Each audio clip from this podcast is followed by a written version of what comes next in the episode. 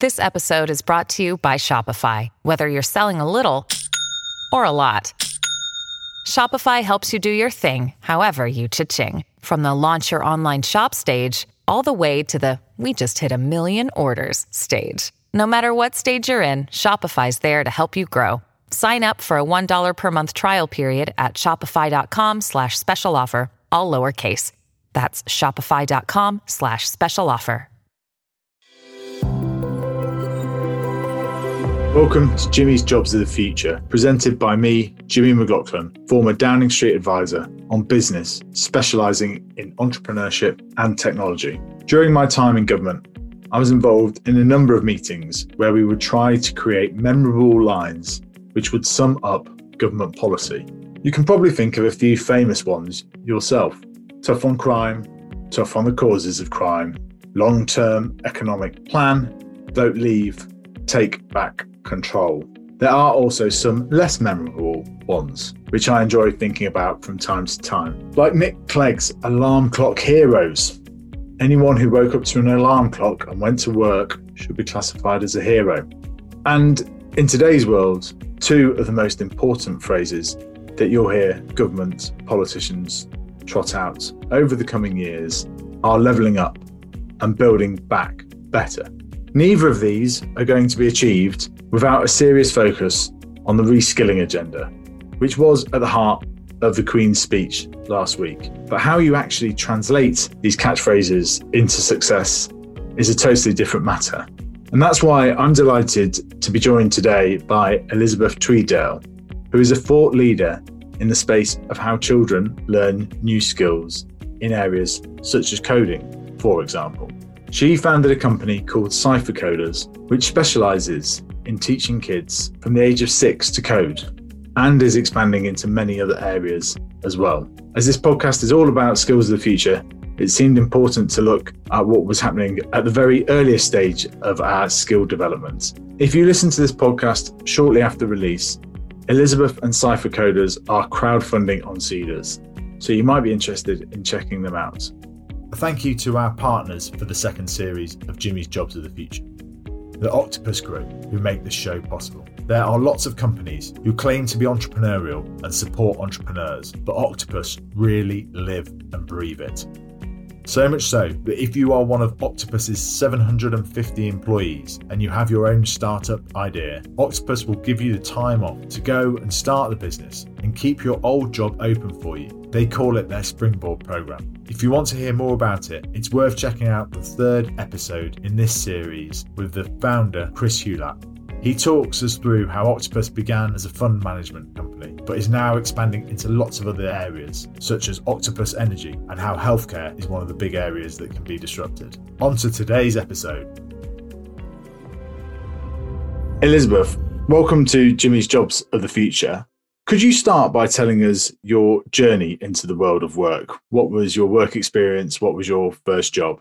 Yeah, sure. Thank you for having me, Jimmy. It's great to be here. So, thinking about my first job, I'd say I was born an entrepreneur. I actually, my first job was at about the age of eight, where I started my own friendship bracelet making business. So, it wasn't me making the bracelets, but I would actually bring all the strings to school and taught my friends how to make the bracelets. They would make their own bracelet and then pay me for it. So it was always kind of this entrepreneurship way of thinking, but also teaching alongside as well. But I'd have to say my first paid job was actually working in a fabric shop because that friendship bracelet making business sort of progressed into fashion where I'd have them making their own skirts and dresses and things like that. Had a little assembly line going. So the fabric shop actually was a good way for me to feed that other job because I got a discount working with all of the white haired ladies in the shop, I have to say.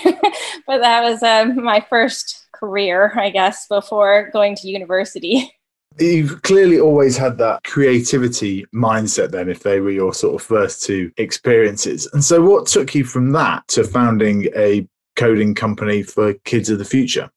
yeah, great question. It seems like a big jump, but actually, it sort of feels like all paths were leading to this, if you will. I went to uh, university and my majors were computer science and art. And then I got my master's in architecture. And it was when I was working as an architect that I saw my contemporaries trying to upskill themselves and teach themselves how to code because if you were one of those architects that knew how to use technology and coding to design buildings and things, you could work your way up the ranks, so to speak, much more quickly. Seeing a lot of those kind of younger junior architects trying to learn a specific language, such as Python, for example, to solve a very specific architectural problem, caused a lot of frustration for them because they didn't have that base fundamental understanding of computer science or how computing languages are built. And so this is when I thought, you know what, this is a really big problem that the future generations will all have to learn. So it doesn't matter if it was going to be somebody going into architecture or someone running their own tea company or working in ocean conservation, anywhere in between would need to have this base understanding of computer science technology and how to problem solve using that technology. So I started teaching kids how to code in 2013, which is around the same time that computing became part of the UK national curriculum or the English curriculum, and just kind of went from there. Cypher, I guess, came out of that with this need for a new way of teaching computer science because previously it was always taught at a university level. So, how do we actually bring it down to the level of, say, how a six year old learns how to code, or an eight year old, or a 10 year old, and what kind of concepts they can understand, and how they can apply technology in their lives, and how they should be learning this new skill? So, Cypher was born from that with the basis of creative themes to get a broader range of children interested. So, using things like architecture and coding, or conservation and coding, or art and coding and that's it because coding is is so much there's more to kind of all these skills of the future than just coding but it, it is those modern building blocks that you talk about in terms of architecture in terms of online design. Sometimes these things buildings are much easier to understand and so on but almost like the foundations of buildings is kind of the modern day coding for when people are wanting to construct things online yeah, I mean, it's a very similar way of solving problems. And that's definitely how I approached this new computer science curriculum was a similar way to that that you teach in architecture school, which I saw you know you could have those very logical people in architecture school with not too much creativity. And then you had the very creative artsy ones that you had to teach a bit of logic and rigor and you know building systems and structures as a structures teacher as well. And you can kind of teach both sides of the brain how to problem solve in that way in architectural education. So applying those same sort of learnings to computer science is a great way to pull in a broader range of kids to get them interested and also to help them understand this language. And so, what took you from doing that teaching in 2013 to in 2016, you know, five years ago, taking the leap and thinking, I'm going to do this full time? What was the story behind that? Yeah, well, I had also previously co founded an artificial intelligence company that I was working as the CTO of that called GoSpace, which deals with the spatial adjacencies of people in the workplace. Sorry, what's what's spatial adjacency within the workplace?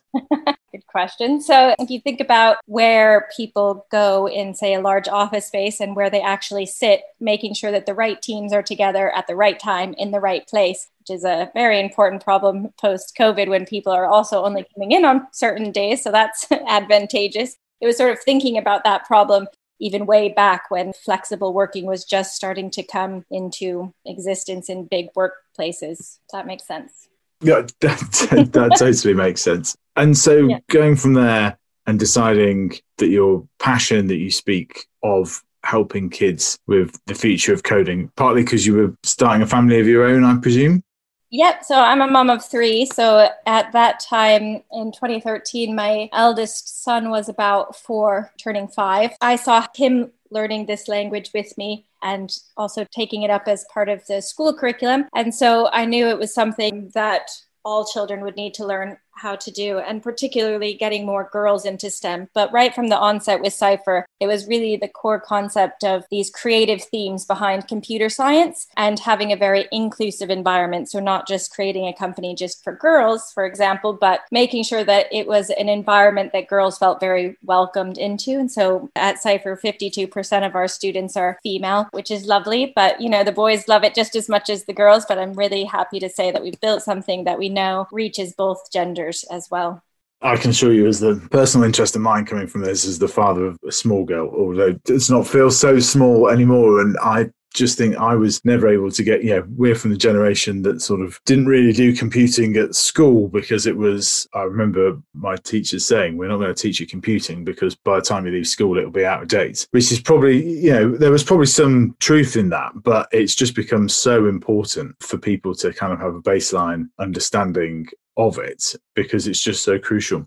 I think they said that 80% of future jobs will require that base knowledge of computer science. And there was a recent BBC article as well that I'm sure you've probably seen that came out that stated that we're heading towards a digital skills shortage disaster. So, I mean, it's frequently in the news and in the limelight that this is a crucial skill that we need to be upskilling our little ones it's understanding the language of it, isn't it? Right. And that's the key to so much of this because you can see how to use social media and you can see how, like, to use Excel, Word, all these things that have evolved over the years. Whereas actually understanding what goes beneath them, how they operate, is so fundamentally crucial to understanding how we use it for the future. I mean, where is your plan to kind of take Cypher kids? Because there are so many opportunities. There are things that are often talked about how we need more of this on the curriculum, more of that. Challenge when I was sitting in number 10 would always be along the lines of for everything that somebody lobbies us to put on the curriculum, we need to take something off. And that is a real challenge. And teachers will tell you how stretched and how busy they are. And there's this whole debate about whether we're overworking children and so on. And whilst I don't want to get into all of that debate today, I would be really keen to hear from you about what you see the skills of the future for children learning to develop now are. Absolutely. And I think that's a great point that you brought up about the curriculum. You know, you can add in something like computing but to actually carve out time in the schedule is difficult. And that's where I think we have a real opportunity because technology and computing should be at the same level as you know our math and literacy and it doesn't have to be a one or the other kind of situation. And I think that's exactly what Cypher has been born to show is that this cross curricular use of time can be really beneficial within the curriculum. So having math classes with computing, you can approach concepts in a different way and you can tick off both boxes at the same time. So it doesn't have to be one or the other losing. I remember one of my first lessons, I was at an all girls school in London and one of the girls afterwards came up. She was just so exciting. I mean, we were doing this lesson where you had a rocket ship going to the moon and, you know, you had to program the rocket ship to take off and sort of turn a specific angle to fly towards the moon and then land on the moon. And she came up and she said, Oh, Miss Elizabeth, thank you so much. My teacher has been talking to me for weeks about coordinate systems and going down the hall and up the stairs. And I was like, Oh no, that poor girl, if she has any sort of 3D brain, she would never get that. And she was like, I never got it. But as soon as I saw the coordinate systems on this rocket ship and how I had to, you know, turn a specific angle and I could actually see it working, she's like, I get it. I totally get it. And she ended up being one of my best students. But that type of brain, speaking about coordinate systems in a 3D world, just was never going to work for her, right? So you can tick off a lot of boxes in both, particularly STEM subjects and computing, but math, but also in English and literacy, you know, and storytelling and a lot of the curriculums that we work within within some of the London schools, we actually incorporate some English lessons and structuring sentences and things like that within a computing lesson where characters are actually having conversations and you have to get your, you know, all of your conversation bubbles accurately defined in order to pass both the, the English side and the, the computing side. So that's where I think we have a real opportunity and not one or the other would have to. So you're, you're dual testing then through some of the programs? Yes, yes, absolutely. And I think that's where Cypher brings a whole new kind of level of understanding of computing and by bringing in different themes, whether it's creative themes or these more structured curriculum themes as well. And so, talk us through the success you've had so far. How many people have you had through the camps, and what are your immediate expansion plans?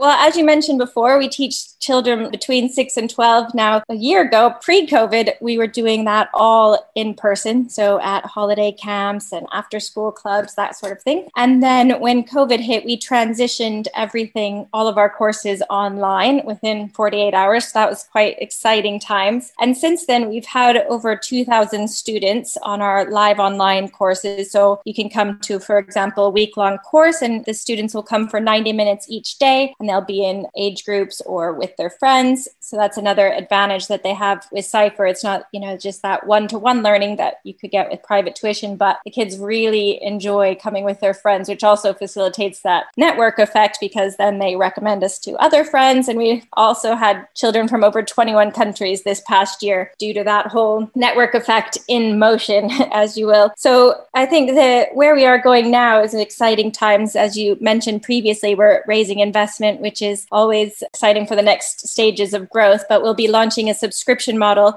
because we do have such amazingly loyal customers that keep coming back. We wanted a way to be able to reward them for that, but it also opens up a broader opportunity to those that might not be able to afford a course straight out at the offset, but to be able to pay over time, you know, on a monthly subscription to be able to have access to this kind of content as well. So we're really excited about that. And so much of the challenge for modern day parents is trying to work out where and what people should be doing because there's so many different kind of coding schools for older generations and so on. It's such a new sector that it can be so difficult to navigate when you know when you know nothing about it as well. And so it's great to hear that you have so much repeat customers on it. What is the plan for you talked about the crowdfunding raise and you're raising other angel investment as well after that, what are the jobs that you're going to be hiring for directly in your team to power that next phase of expansion?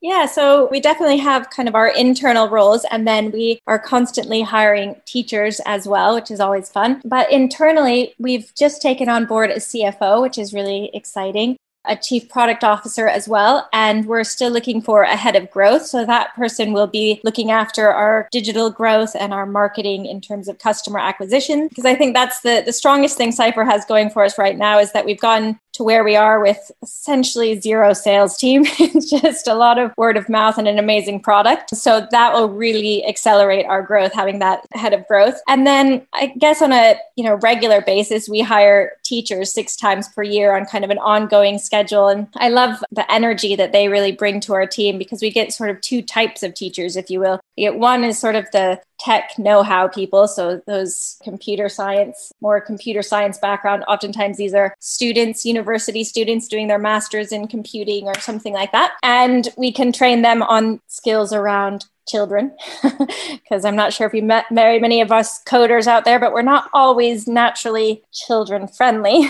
so they end up getting so much enjoyment out of that. And then the other side is teachers that might have a bit of extra time in their in the holidays they want to upskill or we get a lot of actors as well and then we teach them the coding know-how. So again, they really love it because they bring that energy and that knowledge around children to Cypher, but then we can also teach them about the computing side as well. So that's another big hiring thing that's happening on an ongoing basis with us at Cypher. And how long does it take to upskill a teacher in the ability to be able to do it then? So take that actor example, because there's lots of different examples of people at the moment who've had their work lives turned upside down over the last year with the pandemic and so on that are now looking to take on it's not always a phrase I like, side hustle, but yeah. you know, looking for different kind of streams of things to be able to do. So how long does it take somebody to upskill in being a teacher and being able to teach a six year old coding? Yeah, well, we have automated a lot of the pieces of the process so they can read a lot of the things. And then once you factor in all of our face to face time trials and testing practice sessions, that kind of thing, we do it all within a week. I think the strongest thing that we have going for us is that we get people with a really strong shared vision. We all understand and are super passionate about upskilling the next generation for the technological future and knowing how important coding is and technology is for that future. And so, because we have so many people coming to us with that shared vision, it then makes it for us much more straightforward to convert them to learning how to teach coding. You know, a lot of them are taking a JavaScript class on the side just for fun, kind of And it's easier for them to start at age six, age seven, because that's block based coding, or essentially you could imagine code inside of virtual Lego blocks that you can stack together. So you don't have to worry about all of the syntax. I missed a semicolon here. I put the wrong type of bracket there. it's an easier lead in. And then our more advanced, computationally advanced teachers will teach the older students. And then they can kind of, once they have more experience with Cypher, they can move between any of these age groups as well as they progress. Short answer is a week. I mean, I think it's incredible. And I can think of a lot of people who would be curious to do that and learn about it themselves, partly to begin with as well. Yeah, and I think, like you mentioned, it is a great side hustle because they get so much out of it as well from the kids and their feedback that besides just the money, it's just great to have that impact on children's lives.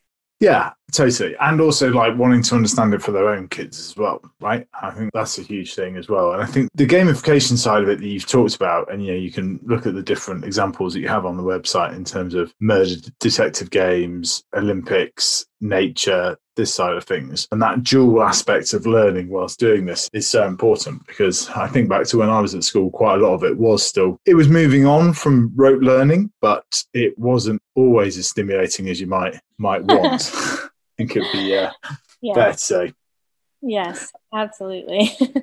and so to what the future looks like and where can you see in time expanding beyond this because it's not just children that need to upskill in this. I appreciate that's the serviceable, addressable market for the moment, but total addressable market could be huge for this, right? In terms of adults needing to learn it in entertaining ways. Is that something that's on the horizon potentially one day? Definitely. I think thinking about learning computer science in this way isn't necessarily a new thing, but learning through project based curriculum is really exciting. And I think the first step is actually upskilling the teachers, as you mentioned before. So I think in terms of adult learning, that's sort of our next lowest hanging fruit, if you will, because we have over 650 hours of lesson content, which is amazing in a space that, as you mentioned at the beginning, is still a new subject area. People haven't been teaching children how to code for that long. I mean, yes, Logo came out in the 70s and some kids learned how to code back then, which was great.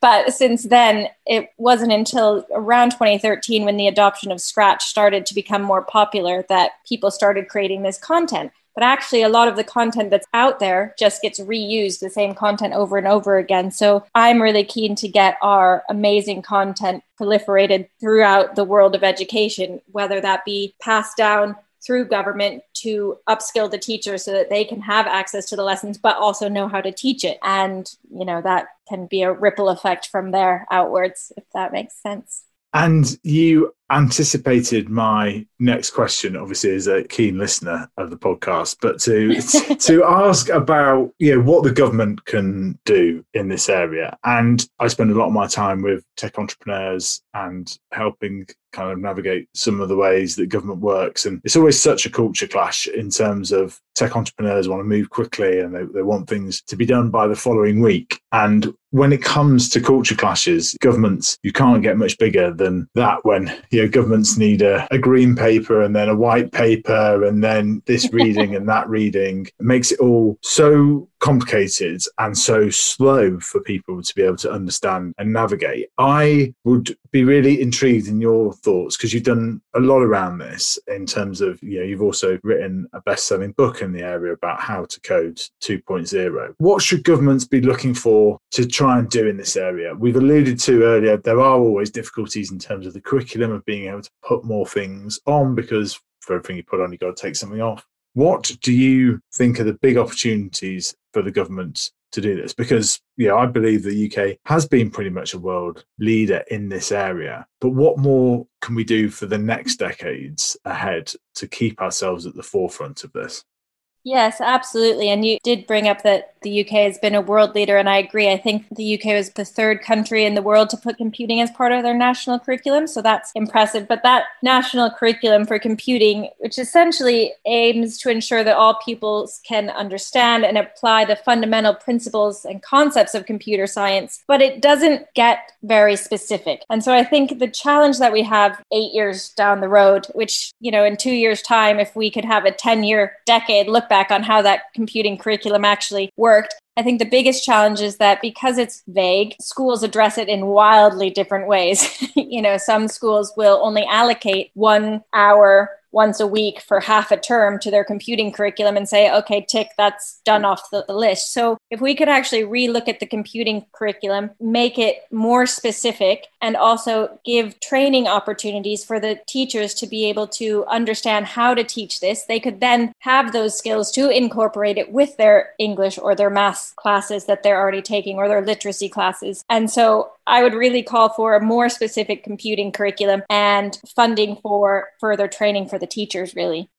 I think that's a great idea, actually, a kind of 10 year review and look ahead. And I'm sure there'll be plenty of think tanks that listen to the show that would be interested in doing that because it is going to be so fundamental. You know, there's lots of talk at the moment about building back better and all of this side of things, but you know how it is actually done the queen's speech just recently as well you know putting reskilling right at the top of the agenda as one of the first items on there we haven't seen that for a long time when it comes to skills and so it's so pleasing to see it take an important role at the heart of it because it is going to be the key to leveling up as well to trot another government phrase that is going to be the best way you can do that is going to be by continual lifelong education as well you've obviously worked in a number of different countries across the world and jurisdictions and so on. Are there any good ideas that you've seen from around the world that the UK could copy? Because that's always one of the easiest ways to get government legislation through is if you can take data points from somewhere else where it's worked. Is there anything else you've seen that you think well, that'd be a good idea? We should look to do that in the UK.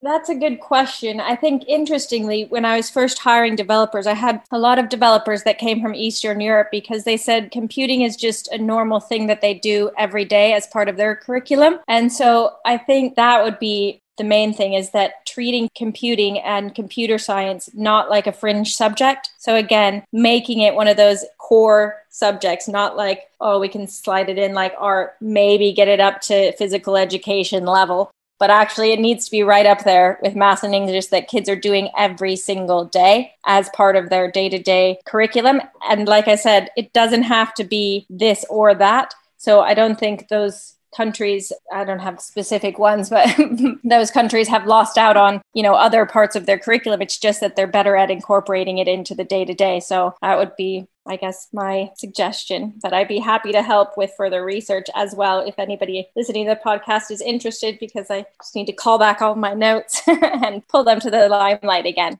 Yeah, no, the accumulation of knowledge that you get is always difficult to sometimes explain succinctly. And I'm sure this is going to be a bigger and bigger area. So I'm sure there will be policymakers that are calling you after this on that. Is there a book or anything really, another podcast that has inspired you particularly over the last few years? You know, it can be business related or not business related. We'd love to hear that. This one's sort of a book for kids, but I won't recommend my own book.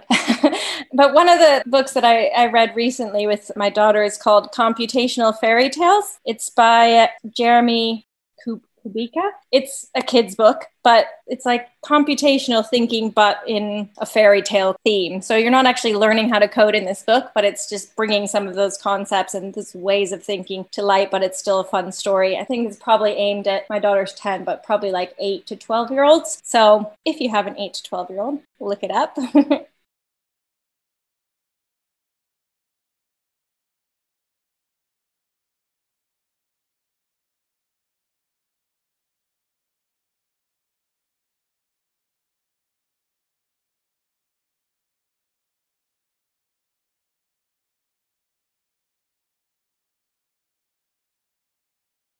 That sounds a very good read, and I'll put it on not quite for my dossier, but it'll be yeah, exactly. before I know it. it will be here before I know it. Yeah. so we'll, we'll, have to get you to join as a teacher, Jimmy, so that you can oh. Your daughter.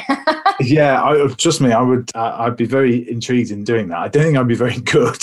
Um, I don't think you can fit it into your schedule, but it would be it would be fun. well, look, I would love to do this later in the year, and as a reminder for people that you are like for a few days after this goes out, you are still crowdfunding. And I think it's an amazing company to go and have a look at. I've really enjoyed spending time talking with you ahead of this, but also researching everything that you're doing because it's so exciting and it's going to be so fundamental to everything we want to do as a country and as a society in terms of all those things. Like I said just before, building back better and leveling up. It's so important. And we're hoping to do some live shows later in the year. We've kind of got some plans for that. And it would be great to have you as a part of that. Yeah, no, that sounds great. I would love to help. Absolutely. And thank you so much for having me. Brilliant. Thanks very much, Elizabeth. Okay, thanks, Jimmy. Thank you for listening to this episode of Jimmy's Jobs of the Future. The mission of this podcast is to help inform people about the fantastic jobs that are being created and trying to present that information in an as accessible format as possible. I'd therefore really appreciate it if you could send this episode to someone who you think might find it useful and interesting. It doesn't have to be just for them. It could be that they work at a school, college, or just interested in the future of our economy. If you could rate us on iTunes, that would be great. And of course, we are on social media platforms at Jimmy's Jobs. We are particularly trying to grow it on LinkedIn. Thanks to the team at Particle 6 for their editing skills, and thanks to George Dick Cleland for the artwork.